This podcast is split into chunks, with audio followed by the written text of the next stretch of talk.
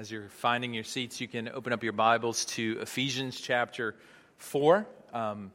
If you don't have a Bible, there should be a black hardbound one somewhere near you, and this morning's passage can be found on page 978. So I just want to add my voice to Hayden's voice and wish everyone a happy Mother's Day. It is a joy and an honor just to be able to open up God's Word on Mother's Day. But I know... in the midst of Mother's Day, that's a day that we celebrate and the culture sets aside to honor mothers, but also can be a sad time where those that have lost mothers experience just real loss and real remorse, and then there's the pain of those that wish they could be mothers but can't. So this is always a mixture of joy and sadness and pain, and so... this morning, instead of just diving into something that's in particular to mothers, I want everyone to be able to receive and hopefully see Jesus in a clearer way. He's the answer for those of you, if this is a joyous day, or for those of you that this is a painful day. Jesus is the remedy and He is the answer. And my prayer is that you would receive grace and mercy and peace as we look at His Word from Ephesians chapter 4. So, happy Mother's Day. You're welcome. So have you ever been in a situation where you felt like you just didn't fit in? Like you're in a social situation, you know that there's like a little box and you're supposed to be inside that box, but you know very clearly that you're outside the box, right? So I have an experience like that. Now, looking back, it probably wasn't as exhausting as I thought it was, but when I was engaged to my wife, we were very much looking forward to the honeymoon. Like, I remember, this was the days of travel agents, so I remember asking, my bride-to-be, I said, if you could go anywhere in the world, where would you want to go? And she said, I was thinking, like, we're going to Paris, like, I'm thinking we're, maybe Hawaii. She said Disney World, and I was like, all right, we can do that, right? And so I was excited. So I took her down to the travel agent. And Disney, I wish the marketers at Disney actually worked for the church, because they are a master at marketing. So they had all these wonderful brochures that are targeted at newly married couples. And so we landed on this land and sea package where we were going to spend some time at Disney in the parks, and then we're going to go on the cruise. And so the park and that went really well. I think we had a good time. But when we got on the cruise, things kind of took a little bit of a different turn. And our experience didn't quite line up with the brochure that they gave us. The brochure was full of glossy photos of couples walking alone, hand in hand, right? Over candlelight dinners by themselves. And, which we have 5 kids now, so I can find the humor in this. But, wouldn't you know it, on a Disney cruise, there were a lot of kids on the Disney cruise, right? And so we're on our honeymoon, so that was one thing. And then we missed one of our ports of call because we were in the middle of a hurricane. And what was supposed to be the highlight for us was that you could sit down as a couple each night and have dinner. But if you've ever been on a cruise, like... you don't get to sit by yourself, but they don't show you that like in the brochure. So we're sitting with all of these couples, probably that, at least at that point, seemed like they had been married forever. And I remember like having to make awkward conversation for 3 days in a row, every meal, like trying to find something new to talk to these couples about. And and I'm gonna just Scout's honor here this morning. These were the most boring people in the world, like. And I know it was fueled by insecurity now, because I know people a little bit better, but they would go on and on about all their money and all their vacation homes. And by the time that the dinner was over, I was literally exhausted. Yeah, it's exhausting trying to be somebody you're not. Is that true, right? Have you ever had that experience? Like when we are not living in the truth of who we are, it's exhausting. And I wish that that was an isolated incident. But we live in a world where we're always trying to change ourselves and always trying to be something that we're not, right? So it doesn't matter if that's inside the church or outside the church. I mean, we're always trying to change our hairstyle. We're trying to change diet and exercise. We want to change our scenery and go on vacation. We are a culture that is obsessed with change.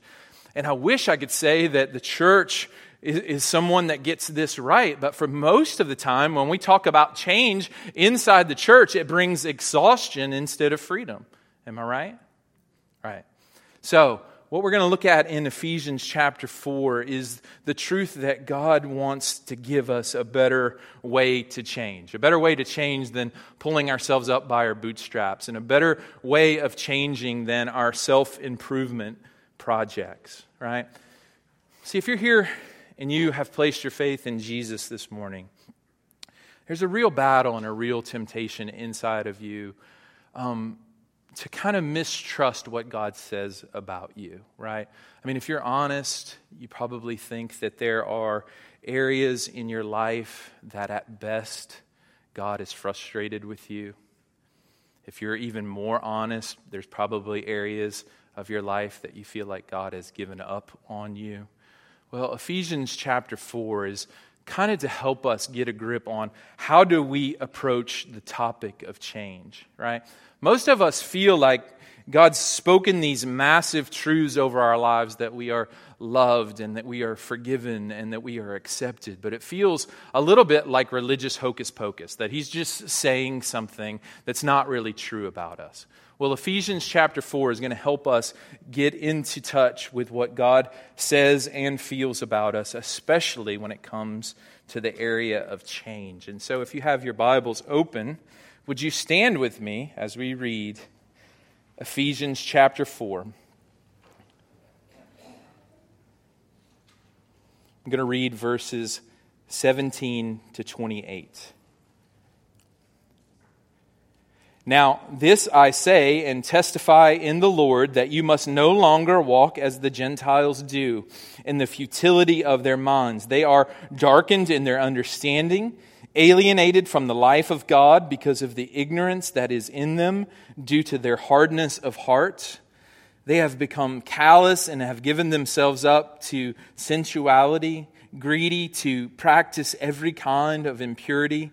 But that is not the way you learned Christ, assuming that you have heard about him and were taught in him, as the truth is in Jesus, to put off your old self, which belongs to your former manner of life and is corrupt through deceitful desires, and to be renewed in the spirit of your minds, and to put on the new self, created after the likeness of God in true righteousness and holiness. Therefore, having put away falsehood, let each one of you speak the truth with his neighbor, for we are members of one another. Be angry and do not sin. Do not let the sun go down on your anger, and give no opportunity to the devil. Let the thief no longer steal, but rather let him labor, doing honest work with his own hands, so that he may have something to share with anyone in need. This is the word of the Lord. Thanks be to God. You may be seated. Let's pray. Father, I just pray in these moments that you would help us to understand what you are saying to us, especially about the topic of change. I pray that everyone here would tangibly feel lighter after gazing on the mercy and the grace of Jesus. Thank you for another opportunity to engage you in your word. I pray that this morning that you would break in. I pray that you would break through our religious formalism, where we're just going through the motions, and that you would allow us to see Jesus with clarity and with honesty and with beauty, and that it would make a difference in how we live our lives. In Jesus' name, amen. Right, so we're talking about the topic of change this morning. How do we actually grow, right? And this has the potential either to weigh you down or to set you free. And so the big biblical theological word that we're talking about this morning is sanctification, and that's the process by which God makes us more like Jesus. And so the way that you believe how you change actually is one of the most important things about you. I mean, if you really actually think that it's up to you and it's about the effort that you put in, you're going to end up exhausted. But if you believe the truths of Ephesians chapter 4 here this morning, it has the potential to set you free to be who God has already declared you to be. This is supposed to be good news for us this morning. And I love just the language that Paul uses. He uses the language of walking, right? I mean, he has a realistic picture of change. This is not a sprint. This is not like go to a revival meeting and you will be changed for the rest of your life. This is just walking. This is something that was part of the early church's everyday life. They were walking everywhere that they went. And what he says is, I want to change the way that you walk by changing the way that you view yourself. And so this is really, this is a comparison between the old life, it says the old self in this passage, and the new self that we have in and through Jesus Christ. And this gets eminently practical because what this absolutely is talking about is the way that you view yourself, right? Now, if we're honest, most of us view ourselves like an aging Hollywood starlet who at the moment of imperfection runs and gets plastic surgery, right? Or we figure out that there's some flaw in our character, and what do we want to do? We want to be able to cover it up, and we want to be able to hide, right? There's lies that all of us believe about ourselves. This is even in the business world. Listen to this quote from Seth Godin. He's a business leader and an entrepreneur. He says this, "People don't believe what you tell them." And I would say that's true. They rarely believe what you show them. They often believe what their friends tell them. But this is the truth about everyone in this room. They always believe what they tell themselves, right? So Ephesians chapter 4, in a nutshell, is you, every day of your life, tend to view your life through the lens of your own imperfections, right? But what Ephesians chapter 4 is about is you beginning to see life through the perfection of Jesus and through the perfection of the gospel. And the difference between those two things are radically different. So we're asking that God would change us, that we wouldn't be most aware of our flaws, that we wouldn't be most aware of our imperfections, that we wouldn't be most aware of our insecurities, but we would be aware of the perfection and the beauty and the glory of Jesus Christ. That's the truth of Ephesians chapter 4. And that's really why Paul, if you've been tracking with us for any time in this series, goes to great lengths in the first three chapters to tell the Ephesian church and ultimately us who we are. He says, you are loved in Jesus Christ. You are treasured, you are adored, you are adopted, you are sealed with the power of the Holy Spirit. These are not just words that describe you, they are who you are. And that makes all the difference. Those are to be the descriptors of which we view ourselves. And it's important because, I mean, there are a group of people that are just like us, right? I mean, they have lies that they believe about themselves. If I was really a Christian, would I struggle with this? If I was really a Christian, wouldn't I be further down the road? Am I the only person in the room that, I mean, this marks 20 years for me as being a Christian. And I can't even fathom that. I remember being a 20-year-old young man, and I would think, at least at this point, like, if I had not already changed the world, I would be on the cusp of changing the world, right? But what a wise older person once said is, the older I get, I can't even change myself, right? That's what we're wrestling with in Ephesians chapter 4, this battle that goes on inside of us. But to be able to really grow in Jesus Christ, we have to know who we are, because insecure people look for life and health and peace in anything and everything besides Jesus, right? So when we are tempted and when we look outside of ourselves, what we are revealing is we've forgotten who we are. So God wants to remind us of who we are. The first point that we're going to look at this morning is there is a real battle, right? There's a battle between the old self and the new self.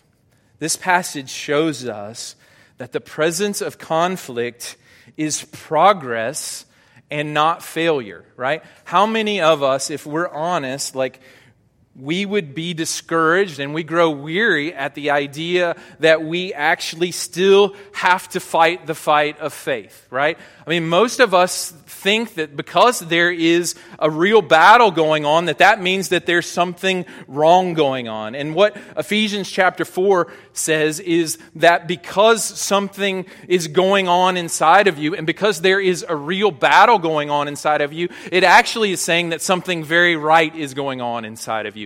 Because listen, there was a point in time, according to Ephesians chapter 2, that you were dead in your trespasses and sins. There was a time when there was no conflict in you. There was a time when you were giving to yourself and you were doing anything and everything that you wanted to give yourself joy and comfort and life and peace.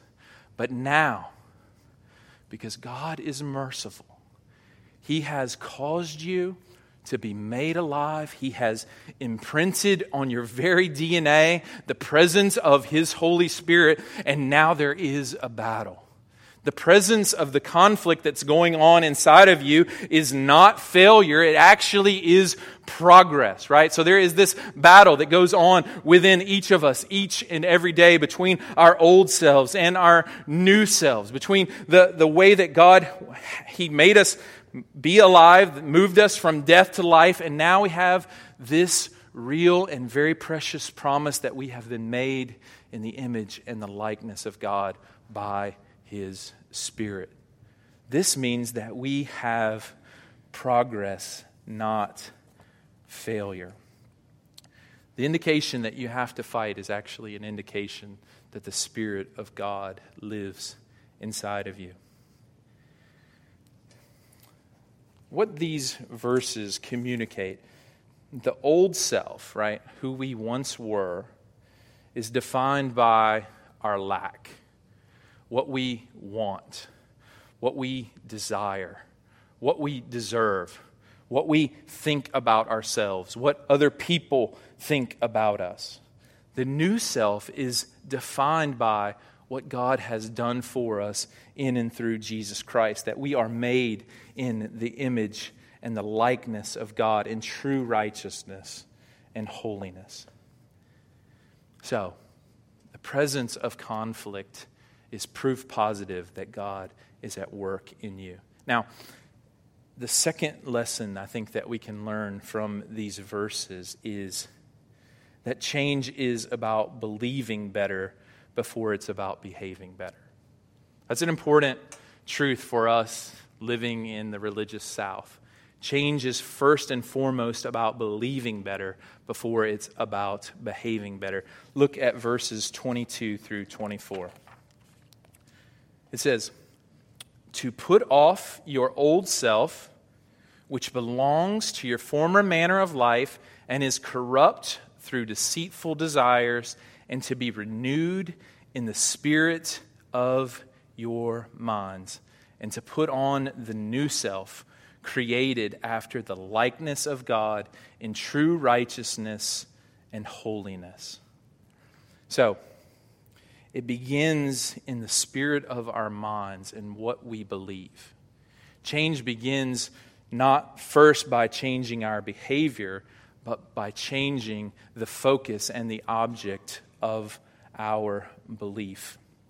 Now, there are two major ways that you can try to change yourself.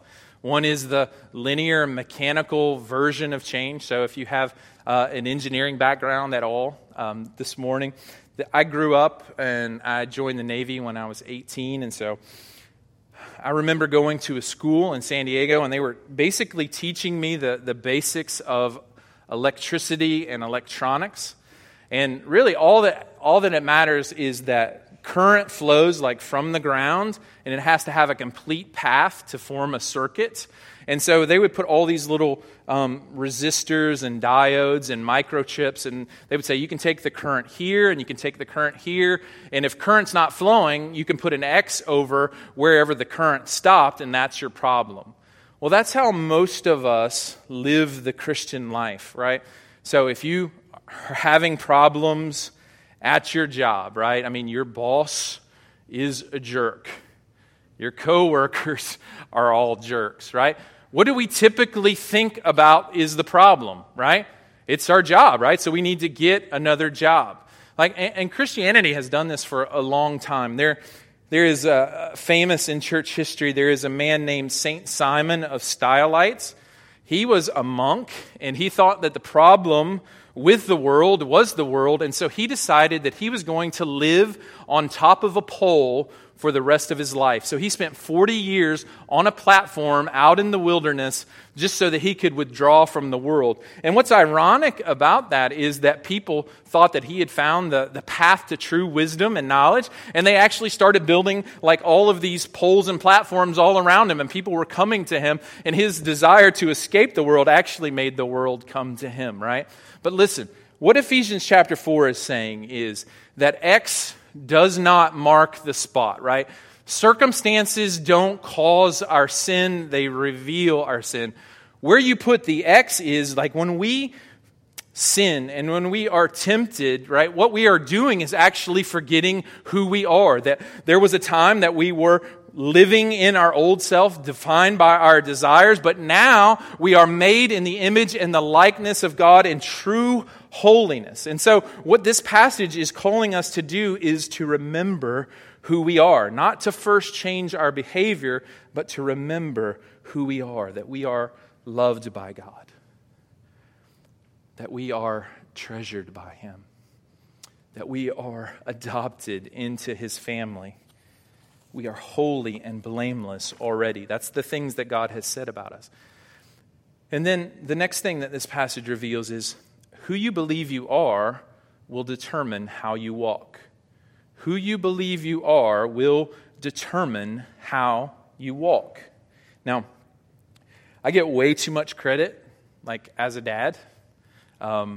There's just something magical about when I walk home and I come through the door at the end of the day, like my kids are so excited to see me. They run up and they grab my leg and they're like, Dad, I'm so glad you're home. And like my wife is the real hero in our family. Like she does every event. Like she goes to all the year-end school things. But I've had the chance to do a few of those things. And my son was playing basketball.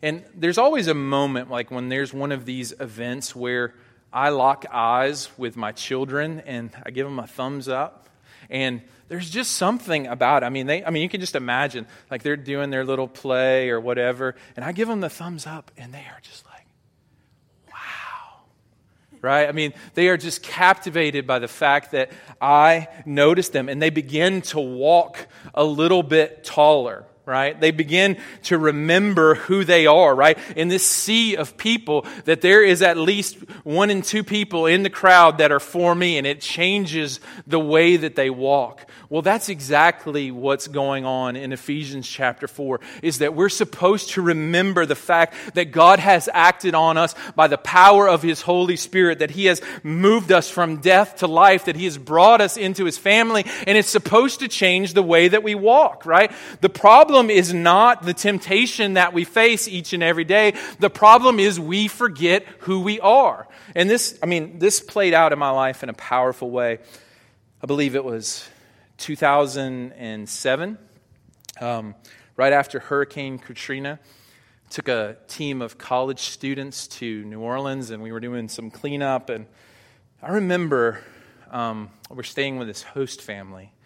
And I remember just trying to lead the team, and I think I even did like a devotional from Luke 18, which is kind of the parable of the tax collector and the sinner, and the guy says, Lord, have mercy on me because I'm a sinner. And I was basically like for about 10 minutes to these college students, telling them how much of a sinner they are and how much they need a Savior. Instead of building them up like in the truth that God loved them, all that they were aware of that at that moment was the fact that they were sinners.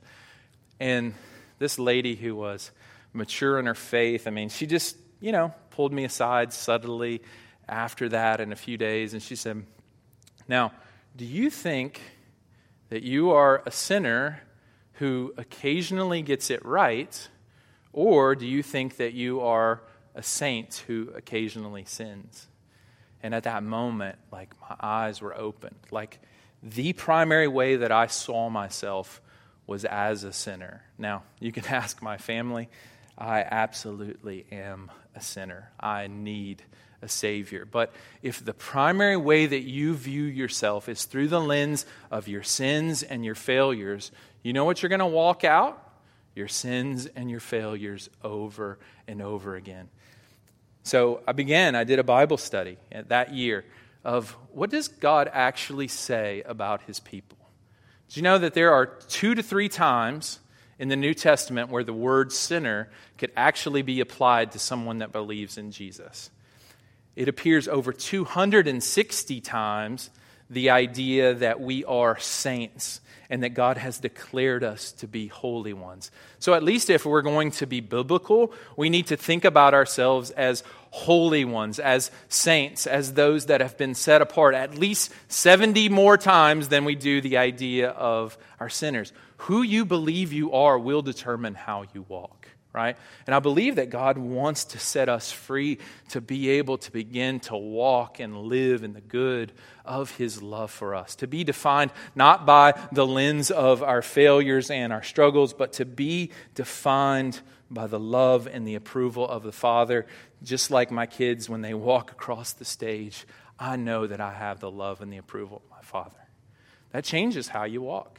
That's what God wants for us as His people. So, our identity is not primarily built on our behavior. Our identity is not built on our sins and our struggles. So, I think a helpful exercise for us this morning is to take whatever area that you think that God has given up on you, or maybe you've even given up on yourself, and to take that in light of the truths of Ephesians chapter 4, and to know and to hear God say, that does not define you. My love defines you. The cross of Jesus Christ defines you. Now, I don't know in a crowd this size if you've placed your faith in Jesus Christ or not, but the defining moment for all of humanity happened on a hill called Calvary, where Jesus Christ, who was the holy, blameless, spotless Lamb of God, was nailed to the cross so that people like you and me can take the attention and the focus off of ourselves and place our attention on the perfect and spotless one. And the miracle of all miracles in the gospel is that what's true of Jesus now becomes true of us. And that changes how we walk. Right? That's the most important thing that you can remember when it comes to change. We don't change ourselves. In fact, God Himself has already changed us, and we get the truth of living out what He's already declared us to be. That's freedom and that's joy compared with the bondage of trying to change ourselves. So, church, hear this morning. You are loved without limits. You are loved without boundaries. Let's pray. Father, thank you for your great love. Thank you for your mercy and your grace towards us. I pray that you would help us to believe what you say about us, that you would help us to overcome our insecurities, that you would change the way that we try to change, that we would believe what you've said. In Jesus' name, amen.